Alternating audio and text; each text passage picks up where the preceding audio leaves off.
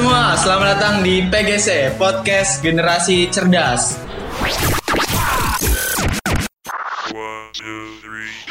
Jadi podcast ini dibentuk atas dasar ingin mencerdaskan diri sendiri, syukur-syukur bisa ikut mencerdaskan orang lain. Semoga bisa konsisten dalam membuat konten yang terus positif. Oke, sebelum kita lanjut, kita kenalan dulu nih. Oke. Oke? Ya. Jadi di sini gue nggak sendiri. Eh, jadi dimulai dari gue.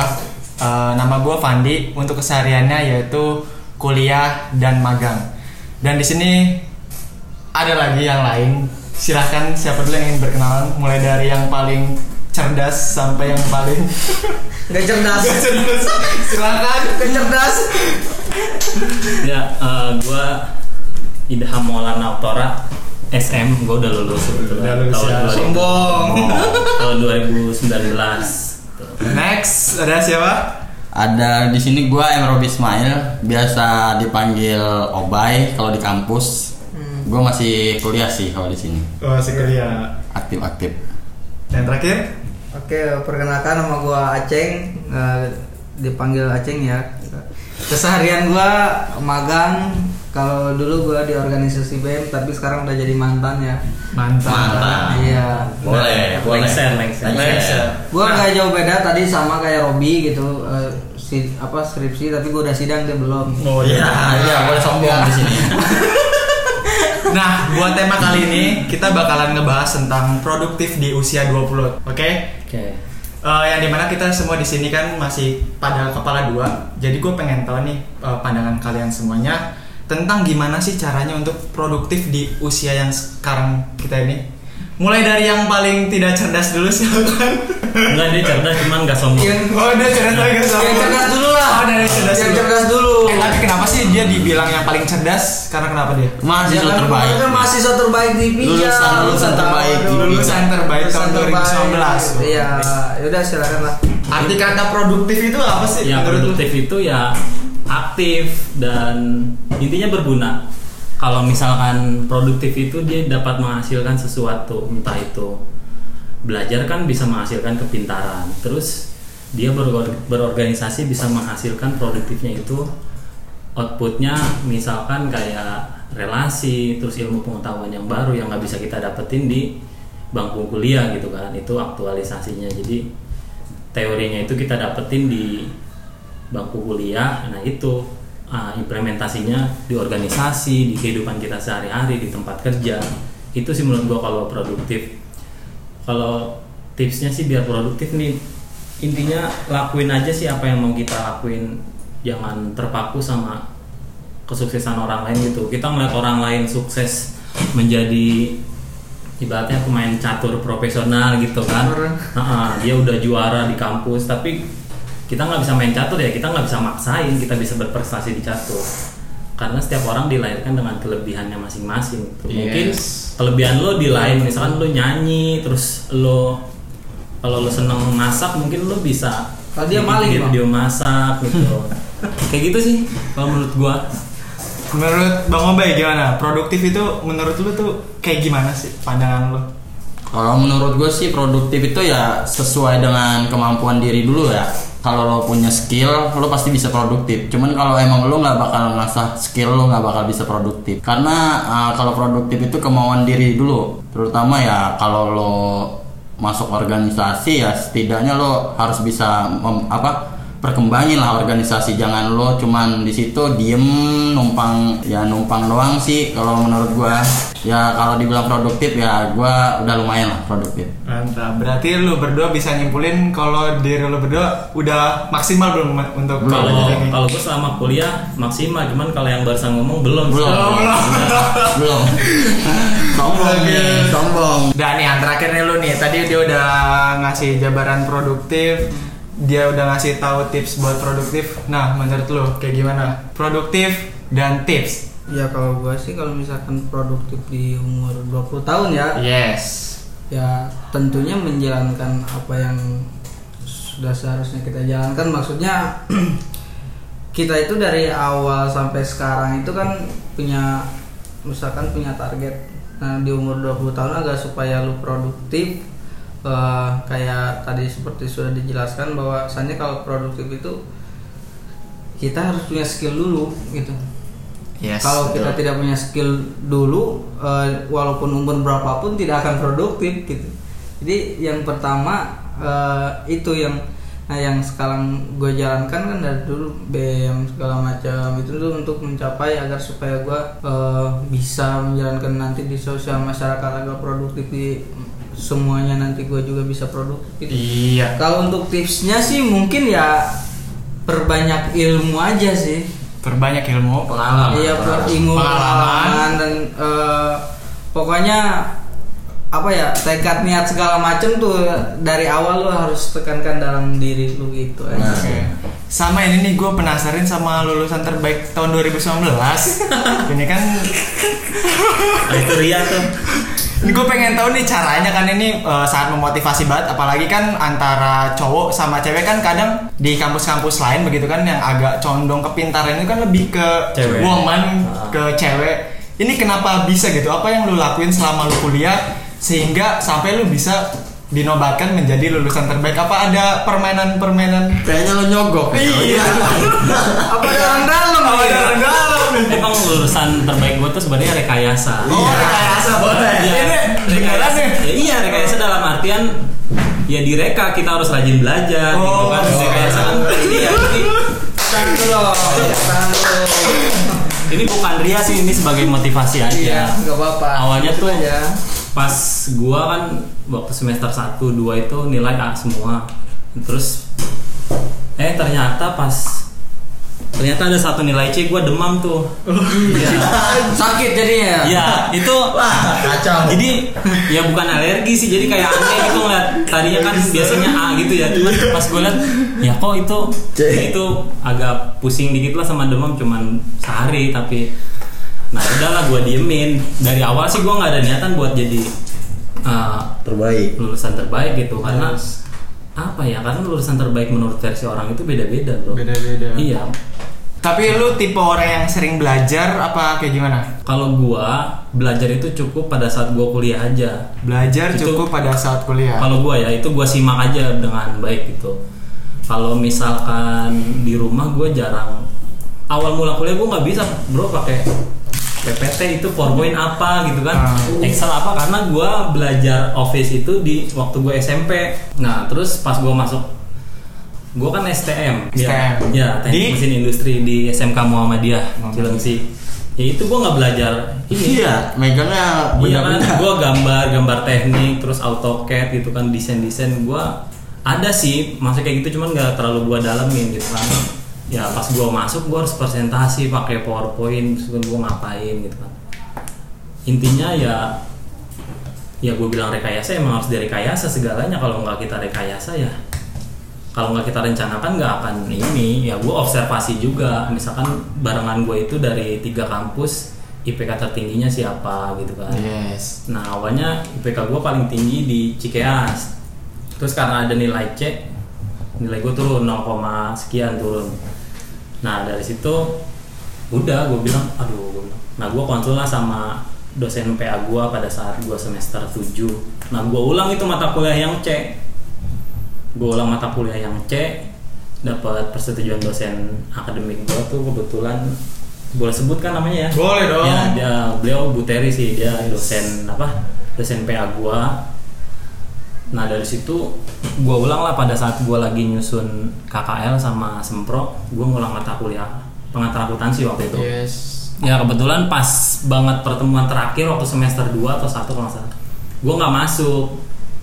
nggak masuk karena kurang enak badan ternyata itu ada buat nilai tambahan ya udah jadi gua nggak dapet nilai gua cek cek plus gua tanya sama dosennya karena itu oh ya udah nggak apa-apa gue bilang Lu dulu itu ambil kelasnya reguler pagi. iya Tapi menurut lu kan di kampus kita ini kan ada tiga pilihan kelas Hmm. antara kelas reguler, Hmm. karyawan malam, sama karyawan Sabtu. Hmm. Menurut lu dari, dari kelas ketiga ini yang paling worth it buat dapat nilai bagus itu mana?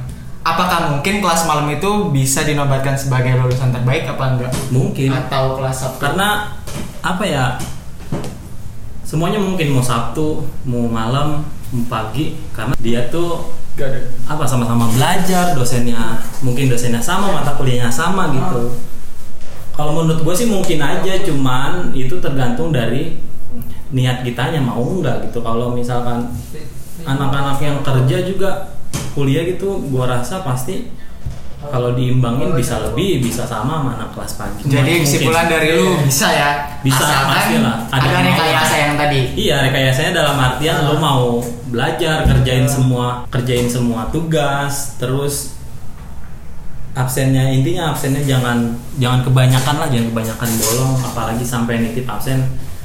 Intinya eh, usaha lo nggak akan pernah ngianatin hasilnya. Yes. Betul tuh. Usaha itu tidak akan pernah Iya. mengkhianati Emang capeknya sih hasil. capeknya sih dari semester 1 selama 4 tahun loh gitu tapi nanti kerasanya terbayar pada saat lo dipanggil pas wisuda lulusan terbaik tapi tahun tapi tapi gini 2009. loh dia keren loh dia punya dari itu dari itu punya nilai A terus kan Yes. iya terus pas saat dia punya nilai C dia demam Iya. kalau gua kebalikannya Dapet A, demam. gua dapet C apa ada ya C lah gitulah banyak C dapet A gua demam nah itulah bedanya iya berarti kan ya memang kan di sini gua nggak cerdas gitu kan cerdas kan memang eh, Ya. abang ini gitu kan Beda, Gua jadi beda. demam kalau dapet intinya gitu. harus observasi seangkatan kita itu cari tahu IPK tertingginya siapa dan dari mana. Nah lihat lah kan. Kita lihat nilainya gitu kan. Ya mungkin bisa lah. Secara itu lulusan terbaik satu kampus juga bisa kalau semua nilainya A semua. Bisa bisa. Cuman kan penilaian dosen kadang dari kehadiran, dari tugas, dari UTS, dari UAS itu kan beda-beda. Ada yang nggak hadir sekali ya nggak pada saat lagi ngerjain tugas ya otomatis nilai dia ketinggalan dong sama orang yang hadir setiap hari. Intinya semua ikutin perintah dosen gitu kali aja ya maksudnya ada tugas dari seluruh dosen kita kerjakan Ya, karena itu emang ke hadir terus sekarang gitu ya. kita mau kuliah buat apa gitu kalau cuman nggak ngerjain tugas atau ya bukannya gua ngebagus-bagusin dosen ya karena uh, feedbacknya dosen itu yang dia pengen cuman materi yang disampaikan itu Nyampe. uh, dapat dicerna dengan baik gitu. Tapi menurut lu pas ketika SMA apa sih perbedaan antara SMA sama di perguruan tinggi atau di kampus itu seperti apa sih? SMK atau SMA gitu ya. Yes. apa ya gue bisa kan- dibilang gue kan STM cowok semua tuh gue awalnya tuh emang nggak mau emang mau kuliah sih awalnya cuman pas gue lihat adik gue kelas 3 jadi ya udah gue coba kerja dulu baru gue daftar kuliah bagi gue sih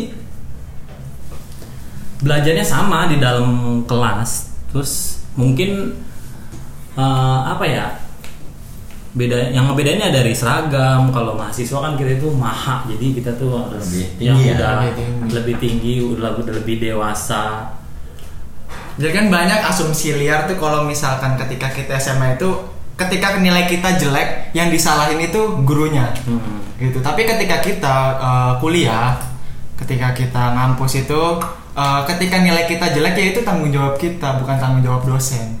Hmm. Setuju nggak kayak gitu? ya bagi gue setuju aja karena nggak mungkin dong kita sering masuk ngerjain tugas tahu-tahu nilai E kan Ah. nah kalau misalkan intinya buatlah arsip dokumen ya kalau sekarang kan udah era digital nih buat anak-anak sekarang nih jadi untuk apa kalau misalkan tiba-tiba kita udah sering masuk gitu kan kalau bisa pada saat tiap kali absen kita foto gitu kan terus misalkan kita ngerjain tugas kita punya dokumen backupannya gitu. Nah itu untuk sebagai pembuktian pada saat di akhir semester gue sering apa sering ngerjain tugas gitu kan. Gue ikut UTS ikut uas gue masuk terus tapi kok nilai gue D? Nah itu kan kadang ada apa miskomunikasi itu nah untuk membuktikannya itu kita punya backupannya gitu. Nah, itu tadi dari Kaidam. Nah, dari Bang Obay nih kayak gimana? Kuliah lancar? lancar Lancar. Gimana ceritanya? Ada nggak uh, kisah menarik gitu selama lu kuliah atau perbedaan lu pas ketika lu lu SMA apa SMK? SMA gua SMA di di Lampung Wah jauh berarti ngerantau ke sini ya? Iya. Gimana tuh cerita uh, ada perbedaan dari lingkungan karena kan orang Lampung sama orang Bogor itu which is Ya, beda, beda, beda. ya kan? Kayak gimana tuh? Ya paling sih gue cuman nyimpulkannya kalau dulu gue lebih kebanyakan hingga gue kan setelah lulus gue break dulu tuh Hmm. ngapa-ngapain gue cuma main ya mungkin kalau gue dulunya sih nggak ada pemikiran buat melanjut terus kuliah atau kerja itu gue nggak begitu gue udah pindah sini ya pola pikir itu berubah. Ya semua itu kan tergantung emang dari lingkungan. Kalau lingkungan lo itu bernilai lo bakal jadi orang bernilai. Tapi kalau lo jatuhnya main lo sama orang yang nggak bernilai atau yang mem, apa ya bobrok lah kalau dibilangnya ya lo pasti jadi bobrok juga Itu kayak ibaratin apabila kita bergaul dengan tukang kambing, Iya. kita bakalan ketularan nih bau Iya, kan. Nah, bau- Tapi kalau misalnya kita bergaul sama orang yang jualan parfum, Iya, benar. pasti, Pasti wangi. ketularan wanginya. Nah, benar. Gitu ya? Ya, benar. Dari lu, lu kan eh, dulunya sebagai ketua BEM yang di mana ngurusin organisasi itu kan nggak mudah ya kan. Gue juga berpengalaman organisasi eh, SMA, terus ikut organisasi juga di kecamatan. Dan lu bisa buat um, memimpin organisasi di sebuah kampus. Plus lu pun menjadi anak magang. Lu tuh gimana cara buat ngebagi waktunya? Atau menurut gue tuh organisasi sama magang itu kayak ada kontradiktif gitu antara kebijakan apa eh, pendapat mahasiswa dan pendapat pimpinan itu kadang ada aja bedanya gitu kan. Lu bagaimana cara lu buat nyingkronin itu Ya kalau gua sih ya sesuai bekerja sesuai porsinya. Artinya dikala gua di organisasi ya gua kerjakan sesuai apa yang ada peraturan di organisasi. Kalau misalkan gua di pekerjaan ya gua kerjain apa yang sesuai pekerjaan gitu. Walaupun memang eh, mungkin gua kalau misalkan lagi bekerja terus eh, ada kegiatan organisasi gua sering minta izin juga gitu karena memang tetapi ini minta izin dalam artian kalau memang ada kegiatan organ- organisasi itu penting gitu. Kayak misalkan ada eh, seminar di mana gitu yang kayak di luar di luar kampus itu pasti gua minta izin untuk izin kerja gitu. Jadi ya artinya sih kalau kita untuk membagi waktu ya memang seperti yang gue bilang tadi ya kita kerjakan pada saat di organisasi dan juga kalau misalkan kerja kerja aja gitu aja sih kalau menurut gua. Nah menurut lu bang? Hmm. pada saat lu SMA lu beranggapan kalau kuliah itu penting apa enggak? Kan kalau misalkan gua kayak tadi yang udah gua ceritain ya kalau kuliah itu nggak penting. Ternyata pemikiran gua pas SMA itu sangat-sangat tidaklah benar. Jadi jangan dicontoh ya teman-teman. Lu gimana bang? Ya pas gua SMK awalnya emang gua pengen kuliah sebenarnya. Karena waktu itu kan bokap gua tuh eh, di pertanian ya BUMN gitu. Oh, KTP di Nusantara. ya ya gue bilang gue pikir gue pengen minta kuliah tapi pada saat itu kondisinya bokap gue udah mau pensiun terus gue punya adik dua perempuan semua. Nah itu jaraknya deket sama gue beda setahun aja. Otomatis gue juga harus mikirin adik gue juga harus mendapatkan pendidikan sama seperti gue dong minimal tamat SMK lah kalau nggak SMA ya udahlah dari situ gue mutusin untuk kerja. Ya udah dari situ. Nah udah dapat kerja gue cita-citanya pengen sambil kuliah. Cuma pada saat gue kerja nyaman. Gajinya gede nyaman nggak ada waktu. Itu sempet gua satu bulan libur cuma satu kali. Gaji gede cuman udah dikasih tahu kita bulan ini libur cuma sekali gitu. Baratnya lo mau apa ya tinggal lo beli Yes. kan. Waktu tahun pas gua lulus tuh ya di angka di atas 5 lah gua. Udah gajian tuh Ah, di atas 5 juta gua udah gaji. Kalau akhir tahun itu beda lagi. Ya bisa kebeli motor inilah motor metik lah ibaratnya. Setiap setahun sekali bayangin itu cuman karyawan kontrak kayak gua apalagi karyawan tetap. Nah di situlah gua terobsesi banget gua harus jadi karyawan tetap di situ. Adalah perusahaan Jepang.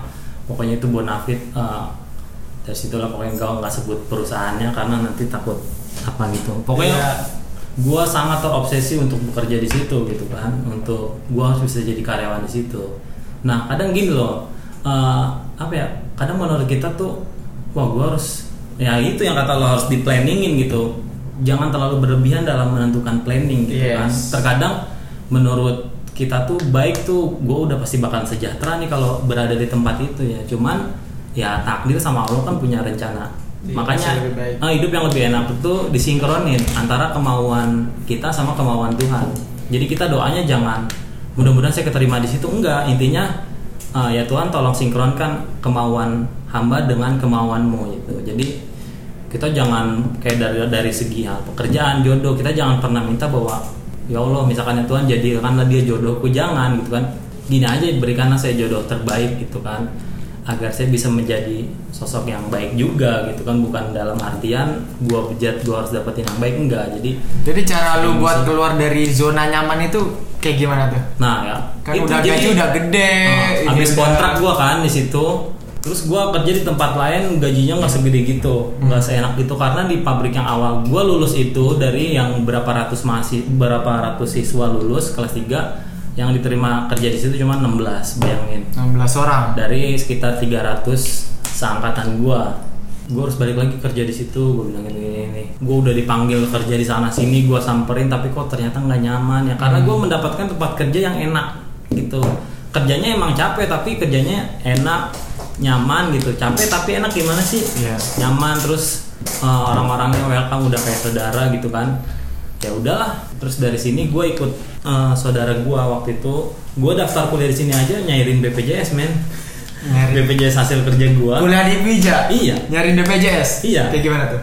pas itu gue ikut sama sepupu gue sekarang dia udah jadi dosen di sini Nah, Bisa disebut siapa tuh? Bapak, Ibu. Tahu. Pak Haji Irwan Kurniawan Oh, Eskom. MM nah dia sekarang ngajar juga dia masih ada saudara sama gue gue sering bantuin dia gitu waktu itu dia lagi penelitian tesis di kantor BPJS Yes. minta bantuan gue untuk apalah nyebarin kuesioner bantuin. Ya gue gue orangnya welcome aja selama gue dibutuhin ya pasti gue bantuin gitu. tapi pada saat selama gue nganggur itu ngontrak gue berusaha untuk produktif gitu. Gue main musik terus gue bikin kegiatan kerohanian terus gue ikut ikut nimbrung proyek-proyek ini. Jadi pada saat gue kuliah pinternya gue karena gue punya banyak pengalaman gitu kan. Nggak karena nggak bukannya pinter karena on text. Mantap, mantap. mantap. gini gitu kan. Jadi pada saat dosen nerangin itu oh ternyata implementasinya pernah gue lakuin pada saat gue di sini gitu. Gue pernah ikut proyek pengaspal jalan puncak 2 tuh. Puncak dua di Sukamakmur. Nah iya itu. Gue udah survei lokasinya. Gue ikut sama temen gue dia kan punya proyek tuh. Seenggaknya kita tahu prosedurnya itu. Terus ya udah gue bantuin terus diajaklah gue ke sini.